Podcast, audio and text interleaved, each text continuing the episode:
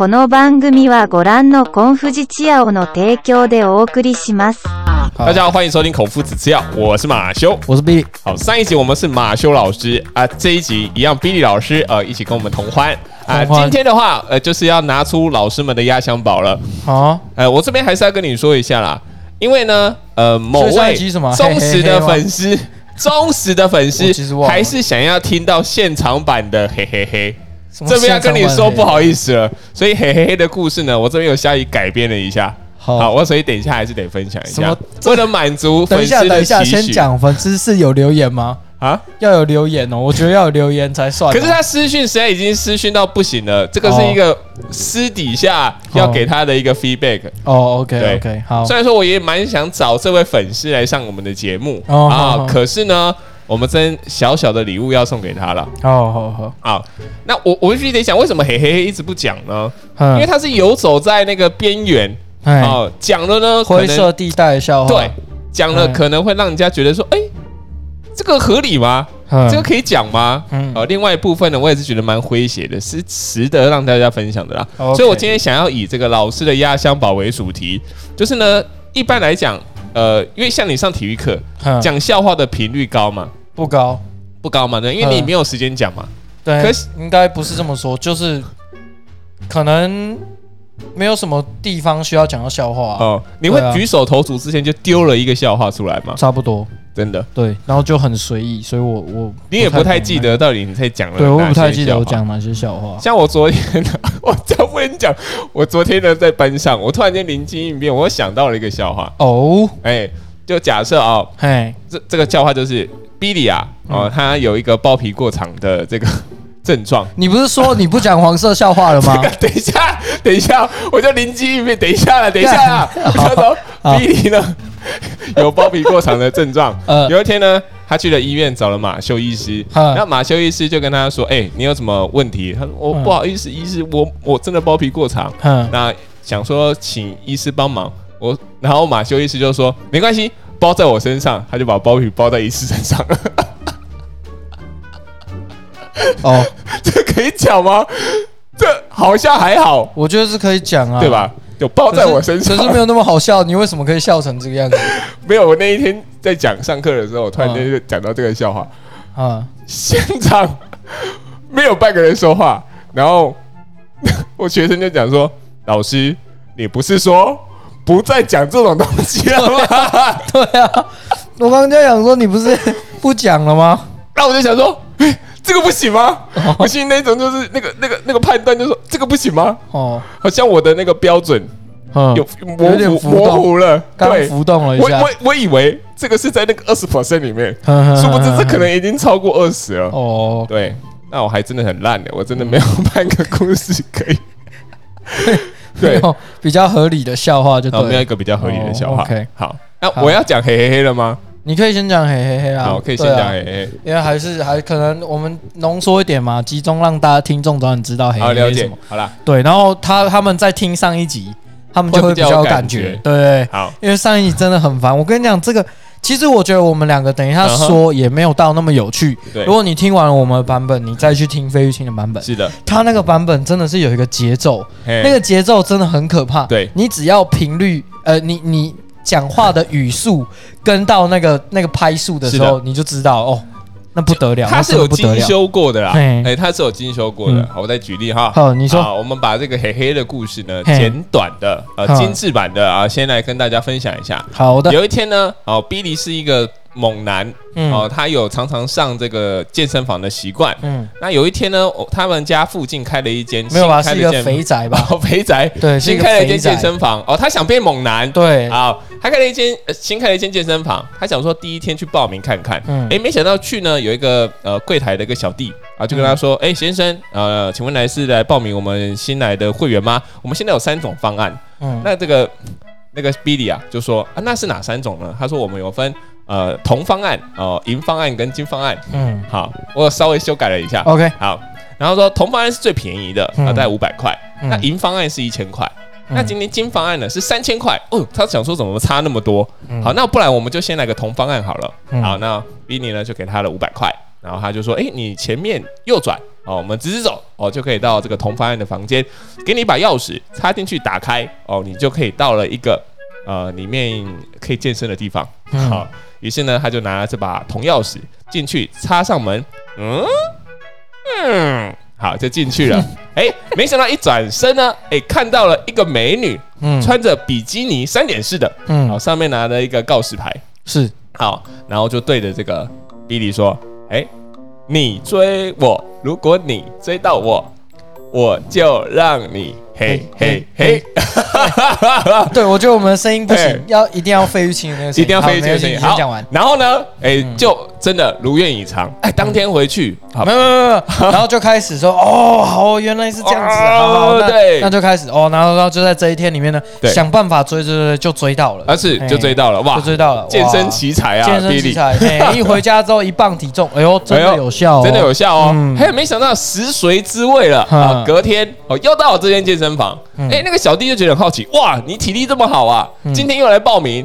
好，那他说今天我同方案已经试过了啊，要不然我们今天来试看看银方案啊，就给他个银色钥匙，付了1000块。他说你前面左转啊，你直走哦就一样。哎，他把钥匙插进去，要进去，嘿，没想到这一次转身看到了另外一个，一个美女啊，这次不一样了，全身科体啊，我这边就不说那个字啊，全身科体，哎，一样，他说了刚刚一样的台词啊。你追我，如果你追到我，我就让你嘿嘿嘿啊！接下来大家应该都知道啊，当然 Billy 死命的追，如愿以偿。这个时候呢 ，Billy 成效当然是比刚刚的之前的好很多。哇，他觉得这间健身房实在是太有料了。哎呀，没想到隔天呢，哦，第3天了，哇，他觉得。元气无穷，他觉得我今天一定要达到3间房间都是功课的一个状态啊！于是他就到了这边的柜台，而小弟就说：“哦，先生，你真的这么厉害吗？”他说：“这次什么都不用讲了，给我一个最高级的。”好，他就把钱掏出来了。他说：“老子有钱呐，老子今天就要去这个金方案。”哎，于是呢，他就跟柜台小弟。拿了那把金色的钥匙，小弟说：“你就直走，不要回头。钥匙插进去，直接进去，转身就可以达到你要的目的了。”好，没想到呢，这个 Billy 就直冲，哦，头也不回的进去，砰！哇，跟之前完全不一样。一转头呢，这次不一样喽，各位啊，看到了一只母猩猩。那只母猩猩对他说：“哎呀，我追你，如果我追到你。”我就把你嘿嘿嘿！后面我想大家应该可想而知，这个减肥效果当然就是直射价位，是，母猩猩当然是追到了，这个就是我们嘿嘿嘿的笑话嘿嘿的故事。可是我觉得这个真的跟声音也有关系，这就是声音厉害的地方了。你们去听费玉清的版本。真的非常可怕，艺人就是有差别，真的有差别。专业训练后真的有差，不管是语调、语速控制，还有那个氛围的掌握，真的是有差别。他就是真的在讲笑话，对，我们比较像在讲故事，我们就传述啦，我们是传述啦，对啊，差在这边啦。不过这个真的很不错，你听完了这个你 Google， 然后看完了他的，你再去听我们上一集，你就会。比较有感觉一点点，对，真的，那个是一个节奏的问题。哇，你对到的时候，你会觉得，哦，好烦哦，为什么可以一直在脑子里面这样转来转去？对，好，我们刚刚已经尽可能的把这一个部分呢讲的比较隐晦了啊，希望大家不要觉得，哎，好像怎么样？我们有那讲什么黄色小，没有，你开头已经先丢一个包在我身上了，对，我就已经完全把嘿嘿超越了，抱歉，哦，不好意思，包在我身上不行吗？我不懂啊！我以为这个跟那个一般我们在那个猜那个元宵节猜灯谜一样啊。他说：“哦，那今天如果说去割包皮，那你要那个包皮店上要有什么牌匾？上面就写那个日理万机。这个我觉得这个感觉是一样的东西吗？我不知道，我觉得不太一样啊。真的吗？对啊。我的观念里面也觉得这两个东西是一样的。”我如果要这样子，那其实以前到现在都有一个笑话，我倒觉得跟你的比较起来还比较接近正常，然后比较靠近灰色一点。你那个真的是有点黄，然后我这个可能是没有，那你讲。好，这个你一定听过啊，就是有一个阿伯去邮局，然后他要登记一些资料，那个店员小姐就跟他说：“对啊，阿伯你爱烫口罩啦，你不烫口罩，我今晚阿伯看不出来。”然后阿伯就只好真的把裤子脱掉，然后在里面跑啊。哦，对，了解。对，这个就没有很黄啊。对，可是它是一个笑话嘛。对。可是跟你的比较起来，你的就当然就黄了一些嘛。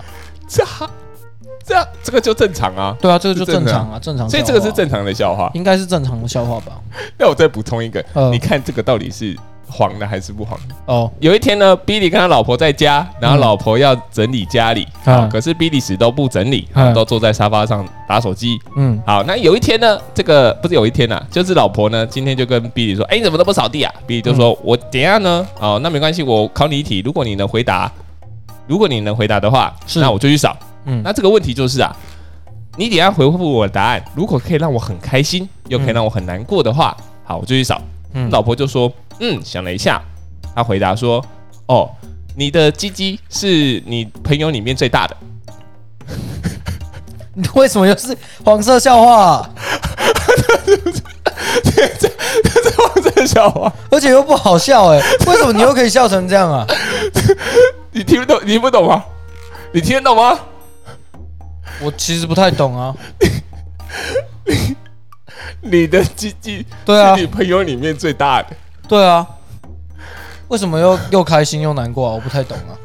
那个老婆怎么会知道他朋友的鸡鸡的大小？哦，你听得懂吗？我听懂了，你听懂了。这个好笑啊！好笑吗？不懂，你怎么不敏锐耶？我觉得不好笑啊。这个你要怎么不敏锐耶？没有啊，这有很多种可能啊，他们可能去洗混浴什么之类的啊。那你就后设认知啊，你就这个问题回答嘛。哦，okay，你就这个问题回答啊。好，我跟你讲，黄色笑话很不好玩欸。你的学生都听得懂这个吗？听得懂啊。哦，那他们反应很快，很快啊，反应很快，不错，反应很快。这个我听不懂，这个你听不懂，这个我听不懂。少数其他的我应该是可以，可是不知道为什么你讲这个就不好笑，我不知道为什么。好吧，对啊，好，那那就来一个更粗浅的。等一下啦，我先问一下重点，但你为什么怎么讲都是黄色笑话啊？我没办法，我的笑话库里面有80%都是黄色笑话啊，好可怕啊！好，那来，我来个这个应该就正常了，这个就正常了。嗯，好，相信我，各位听友们，这次就正常了。嗯，好。有一天呢，比利啊掉到了这个沙漠当中，好，这是穿越到异世界到了沙漠，好呢，然后到了沙漠里面呢，走着走，他觉得哇，好累，好辛苦，口好干，好渴，那刚好呢，就在这个迷茫之际，不小心踢到了硬东西，捡起来啊，是一个阿拉丁神灯，是一个阿拉丁的神灯，他说啊，他在情急之下，他就摩擦了这个阿拉丁神灯，摩擦。是魔鬼的步伐。好的，阿拉丁神灯里面就跑出了一个神灯的精灵。哎呀，尊贵的主人啊，我可以满足你3个愿望。哇，这个 Billy 就想说啊，现在，好，那我第一个愿望是我想喝很多水。好，然后他说，那请问这个尊贵的主人，你的第二个愿望呢？他说他想要把它变白。OK， 好，然后第3个答案是他想要每天都看得到美女的屁屁。好，于是呢，神的精灵就说：“好的，主人，我可以满足你的愿望。”就把它变成一个马桶。这个是比较正常，对对对，比较正常，对对，这是比较正常，这可以吧？这个我有听过，这个你有听过，这个我有听过。OK， 那换你来一个。我没有啊，你很多，我哪有很多？你很多，我本来就不是一个笑话的人了。你本来不是一个笑话的人，对啊，我都不爱讲笑话的。那你要怎么样去拱那个班上的气氛？你不能啊，你不是要拱班上的气氛吗？拱班上的气氛有很多种方式啊。那我问你，你假设今天是在那种学校的场合上，好，今天你被说哦，那今天请 B 老师上台跟各位同学分享一下，那你上台之后你不能都讲正经的啊，分享什么？就分享任何的东西啊，就是化解尴尬的氛围啊，化解尴尬的氛围。对，假设今天你不是常常会站在那个讲台上，然后或者是学校升旗的时候，不是都会在那个礼堂吗？那如果我今天突然间要 cue 到你到台上要跟大家分享一些东西的话，你不是也有一些压箱宝吗？什么压箱宝？没有啊，就是你要跟大家分享。就是哦，我逼老师，然后今天要化解大家尴尬的气氛，那你就上去安排各位同学没关系，在我演讲前面，然后就先跟各位分享一个笑话这样，然后去鼓动大家这样。当然不会，你都不会去思考到这个部分了，真假的？真的。那你第一步是什么？就说来，同学，今天来 battle， 然后来 DJ drop the beat， 然后你就开始 drop the beat。对，就没有啦。我觉得这个就是每个老师的风格不一样，哦、风格不一样。像我是不讲笑话的，啊、真的，因为我不知道有什么笑话可以讲。哦、对，可是他们就会笑，我也不懂为什么。哦、对啊，嗯，就天生的喜感。我觉得就是。这种东西就像气氛，像你擅长用说的方式，对对对，然后让学生感觉这个气氛轻松的，对。然后可能我点完名，他们就觉得这个气氛是轻松的啊、嗯，对啊，所以他们或许觉得我讲什么东西都是笑话，哦、对，我觉得这个就不太一样。嗯、然后我上课的方式都很简短，因为我喜欢让大家操作时间多一点，嗯、所以我讲话其实超快。嗯我讲完就会再跟他们再三确认有没有听过，对啊，然后你要讲说好笑的吗？我不觉得好笑，但是有一些东西是上课的时候比较有趣，像我有时候讲一讲会押韵，嗯，然后我讲完，因为我讲很快，我讲完押韵的时候我就会说，对，我就会说，单押乘二，如果有听懂，哦，对对对，然后就会用这种控场的方式，对，然后他们就思考，然后就哦，原来如此，对，像前阵子比较常发生在我们班，我们学校里面比较常发生的事情是，学校羽球拍其实都是无偿买过来，然后提供给各位使用。断掉、哦，可是对，嘿，可是大家对于爱护球拍这件事情习惯真的非常差。当然，或许可能是球拍的品质不好，可是一个礼拜坏 1.2 只球拍，每天太多了。等下 0.2 只 ，1.2 只 ，1.2 那每天至少坏一只。1.2 是怎样？有其中一天直接坏成两只、哦，一个礼拜才5天呢、欸，对对对，就有一只。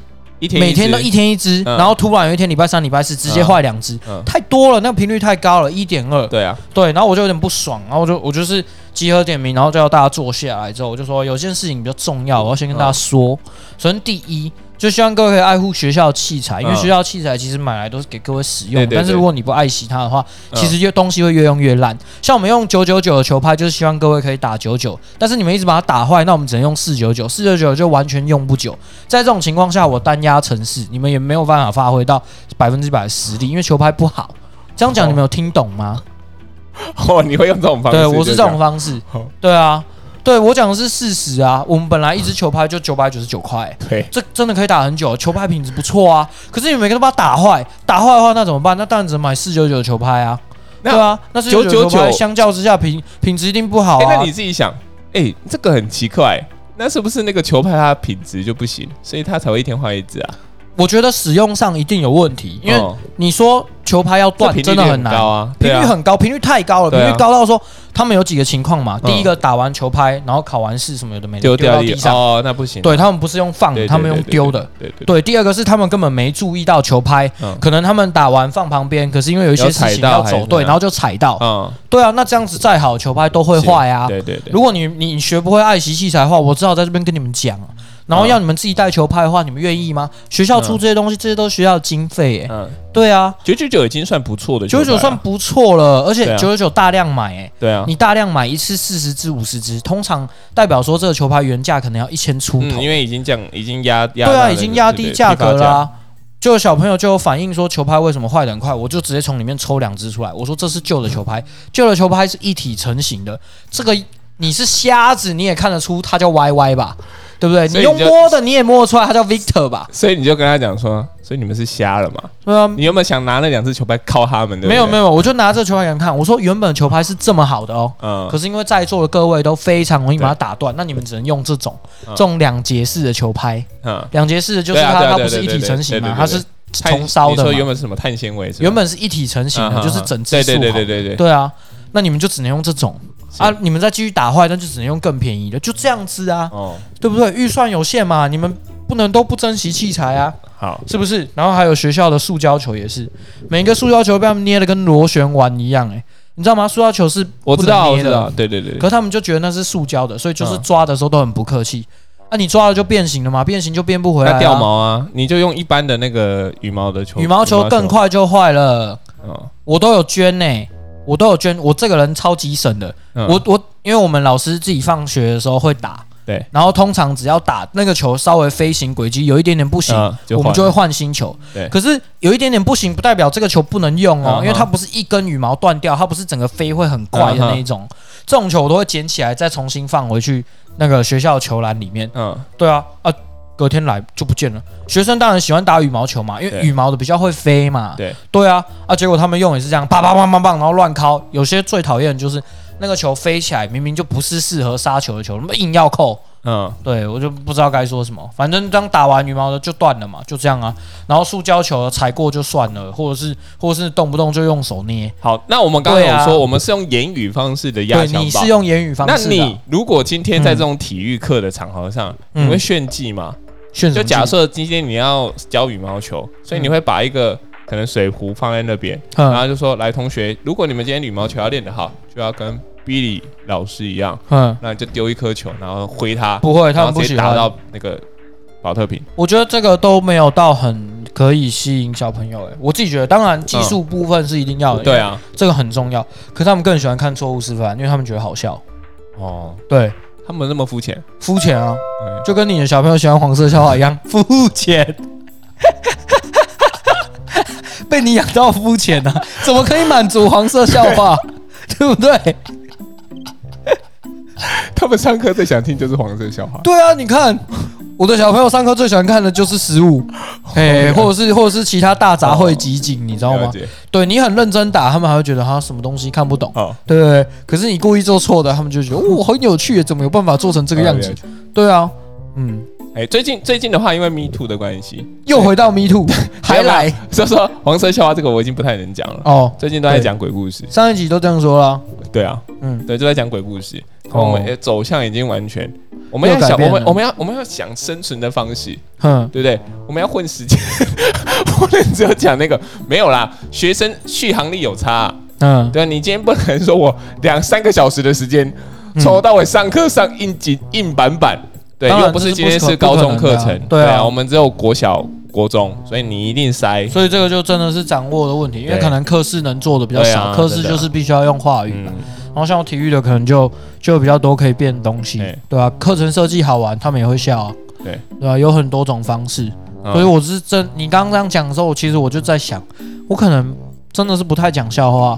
但或许他们看我就觉得我是个笑话 ，maybe 可能对，有这个可能啊。看到我就笑，有一些小朋友真的是一看到我就笑，对我也不懂啊。说不定我长得很好笑吗 ？I don't know。在你们学校里面就是一个吉祥物的角色，有可能啊，有可能。对，看到你就觉得啊，又看到你、欸，对，看到我就李友刚，我师大古阿莫，有对阿莫、有可能，对啊，有可能，对啊，像我就不懂，我之前帮一个老师代课，然后带那个桌球课。对他们班小朋友就是很容易被逗笑，我也不懂，就是那个桌球控球，然后因为我们学校场地有限，所以其实他们控球要在外面走廊，我就叫他们绕一圈花圃，绕完花圃之后再控回桌球教室。对，然后控球的时候我就跟他们说球要小心，然后你在控球的时候眼睛一定要注视着球，球拍对到球的时候，尽量要让球拍保持稳定的状态，那是一个球感的练习嘛。然后在打的过程中边打边走，我就跟他们说，好，到这一段的时候你们要小心一点，地板上有水沟，小心不要掉进去，球也不要掉进去，因为我们班没在扫水沟的。然后狂笑，我也不懂到底有什么好笑的。没有啊，你就讲了这一句话，我们班都没在扫水沟，你就是意图要让他们笑啊，你就是已经铺梗了，然后你叫他们不笑不可能啊，可是对吧？他们就笑啦、啊，但我就觉得我这笑话其实讲的没有很烂，我感觉我在陈述一个事实，就像我们刚刚说的，不对，你就是在埋梗，你就是在埋梗，你就是故意做效果。这个对你来讲是埋梗，这就是埋梗，这个在我看来就是嘴炮，因为我们班真的没有扫水沟，就是这样，就是在埋梗，对啊，对。哦，这就是日常，对日常，因为这我也很常用，对，就是日常笑话、啊，就是所以我不太会像你一样去特别设计。可是我觉得这反差，我觉得是反差感，可能其他老师都不会去讲这些东西，太正经。那你突然间讲这种太贴近他们，可能觉得不会认知到说，哦，这个可能就是一个埋梗的空间，他们就会被逗笑。原来如此，对，像你这刚刚讲到鬼故事这个，对，哦，我最近流浪到金门，哎，对，这个就是个鬼故事，我流浪了3-4天。给你分享一下啦，你去金门那边体验。我深度的找自己，真的是深度的找自己。哦对，因为金门的一个很大的鬼故事，就是金门到上个礼拜才有麦当劳这件事情。对，哇，才有一锅。我们先分享这个啦。金门的麦当劳第一个客人凌晨3点排哎、欸。对啊，他是7月几号？我想一下，我是7月几号到的？你是他开幕的第一天去吗？我7月2号还3号到的。对，因为我6号飞回来，6、5、4、3，我3号到的。3号是他第一天开幕。哇！对，我到的时候，我其实没有去生恒昌，他在另外一边，所以我不晓得。然后我就有听说半夜3点有人在排队。然后因为我弟在金门当兵，所以我就是自己去找他借车，以后我就一个人在那边绕。然后晚上跟他吃饭的时候，我们就去生恒昌，去的时候才发现麦当劳居然在排队。对，那个人排很长，我很惊讶，我说啊，吃麦当劳为什么要排队？金门人都没吃过麦当劳？金门人都没吃过麦当劳吗？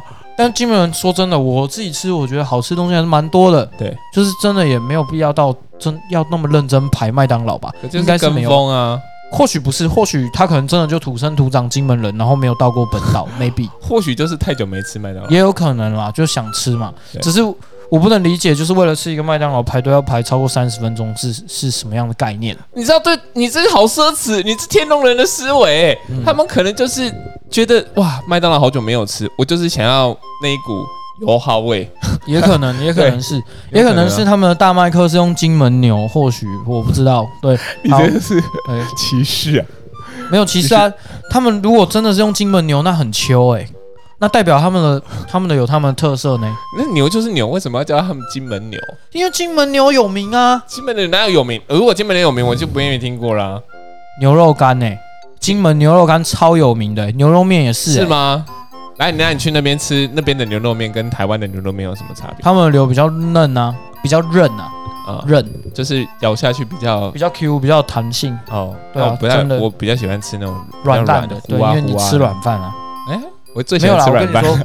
他们的广东粥真的很广东，不能这样讲。他们的广东粥那个煮的真的是很可怕，已经跟汤没两样了。就是吃不到米的那个原样。他们的那个米真的是已经被煮到很稀，所以他们不是说他们的粥，它是米呀、啊，米对、啊、米，他们那个应该要叫米，应该不能叫广东粥，因为你吃不到饭粒了，就是可以喂小朋友小孩可以喂小孩吃的，对，只要你把那个蛋啊还有肉丸什么挑掉就可以了，然后味道也不错，我觉得味道不错啊，加油条是好吃的，嗯，那如果让你每天吃那个米跟每天吃麦当劳，你要选哪个？可每天吃米吧，麦当劳太不健康了啦，讲认真的。好啦，那不是重点啦，因为我们要先回到，对，我要找寻自我，然后我们要回到刚刚主轴是鬼故事。我去找我弟的时候，他的军营就在太武山公墓旁边，正旁边，真的就在正旁边。我就说啊，以前人都说跟鬼睡，不跟好兄弟睡，是不好的，对。那、你们就真的是跟好兄弟睡，然后我弟就说：“对啊。”我说：“就是这样，也没怎样啊。金门到处都是啊。”然后因为我阿公打过823炮战，他有在金门服役过一阵子，所以那附近真的是有很多他已经过世的弟兄。对。然后我不知道是情感连结的关系还是怎样，就是我在去逛这个之前，我有先去逛一个洋楼，我有点忘记那个洋楼叫什么名字，反正他在。好像靠近古宁头战役那边吧，我就是开我弟的车，然后自己一个人瞎绕，我就到那个点。然后看到那个洋楼的时候，我第一眼看的时候，我没有什么特别的感觉。我想，因为它是一个90度角，所以我在正面看的时候，我想说，就西洋式的建筑嘛，就是一般的跟我们闽南建筑混合起来。可是我看到后面的墙壁的时候，后面的墙壁上面全部都是弹孔。嗨。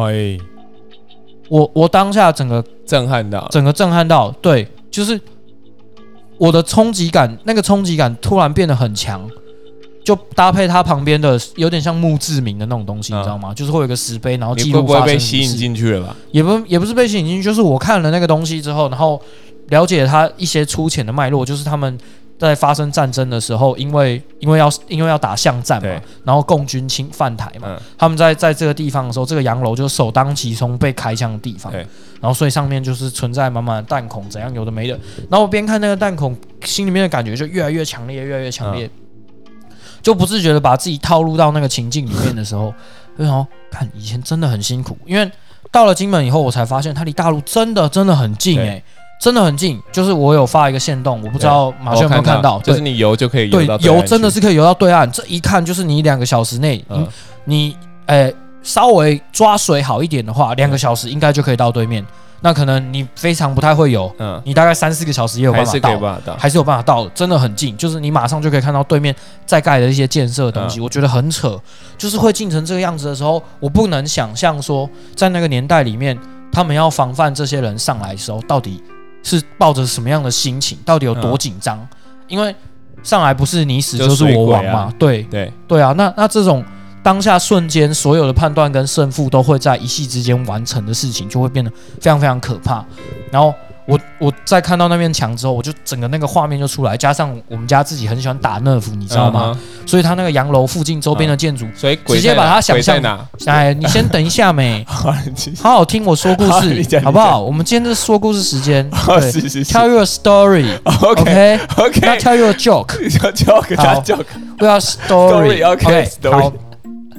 然后因为我没有打 nerf， 所以我看到那个乡间的那个样子的时候，我就是一直都觉得说，干，如果这个换成真枪实弹的话，这边真的现场到处都会是死尸，对，会有点惊悚。好，我看完那个洋楼的时候，那个情绪感就堆叠的有点深。然后去了他们的战史馆也是一样，看了以前我们国军使用的一些兵器嘛，对，因为我是海军嘛，所以其实我们实际上有接触到的只有船上的4动炮，然后还有简单的机枪，然后跟路上使用的装备都不太一样。好，看完这些之后，那一天最后一天我要回来之前，我把整个金门大部分我觉得可以逛的东西都逛完。其实金门就整个算一个国家公园，它是一个占地国家公园，它本来就是国家公园，对，它本来就是国家公园，就是它不只是居住的地方，它还是国家公园。对，那但是它没有什么特别的景观，它的景观都是人文文化类的，对，就是战争遗址。是。然后我那天到太武山公墓的时候，我就把车停着，因为我想说最后一段时间我等我弟出来跟我一起吃饭，然后我就走进去看。我沿路就是直接走着他太武山公墓的正门进去之后，你会先看到一个超大的一个国魂2个字，然后前面会有一个碑，那个碑上面就会有刻发生什么事情，所以这些人在这边。看完这些人之后，我就走去后面，它会有一个类似像小庙的地方，会简单的记录一下一些人，记录一下一些人之后，反正我没事，我就绕一绕，然后我再往回走过去的时候，后面就一整排全部都是墓，干那个墓的排列方式就是，它中间是一个直道，很像我们班级座位，对，很像班级座位。中间一道是完全没有位，是走道的，可是左右边都是非常整齐的排列，每个人的名字，然后他几岁在这边，因为什么事情战死，对，然后军阶是什么？英灵殿，对，干，我讲认真的。我在走上去，然后看到每一个人的名字，跟他最里面一想到我前面进去那一间，他们之前出征前的那个照片的时候，我就哭了。我就哭了。我觉得真的，你要说我很爱国吗？我其实觉得我还好。对，我真的觉得我还好。重点是这些将士们。对，可是当下这个情境是我可能跟那个洋楼的情境完全堆起来，我深刻的感受到没有他们，没有我们。对啊，我当下真的就哭了，然后我就回到原本国魂的那个大碑前面，就是跟他敬礼，对啊，就是简单性一个举手礼，因为阴庙不能乱拜嘛，对嘛，所以我也不能说什么双手合十，但是我就是敬礼，我就是感念这一些将士们，国军弟兄们，对，为我们付出。然后我在看后面的那些墓的时候的名字的时候，很多都还没到我这个年纪，有一些我有看到有一个22岁还23岁的，然后我想哇，也太辛苦了吧。就是一个1920几年，然后到1940几就阵亡的，我说心里面那个感受突然变得很强烈，真的是很强烈。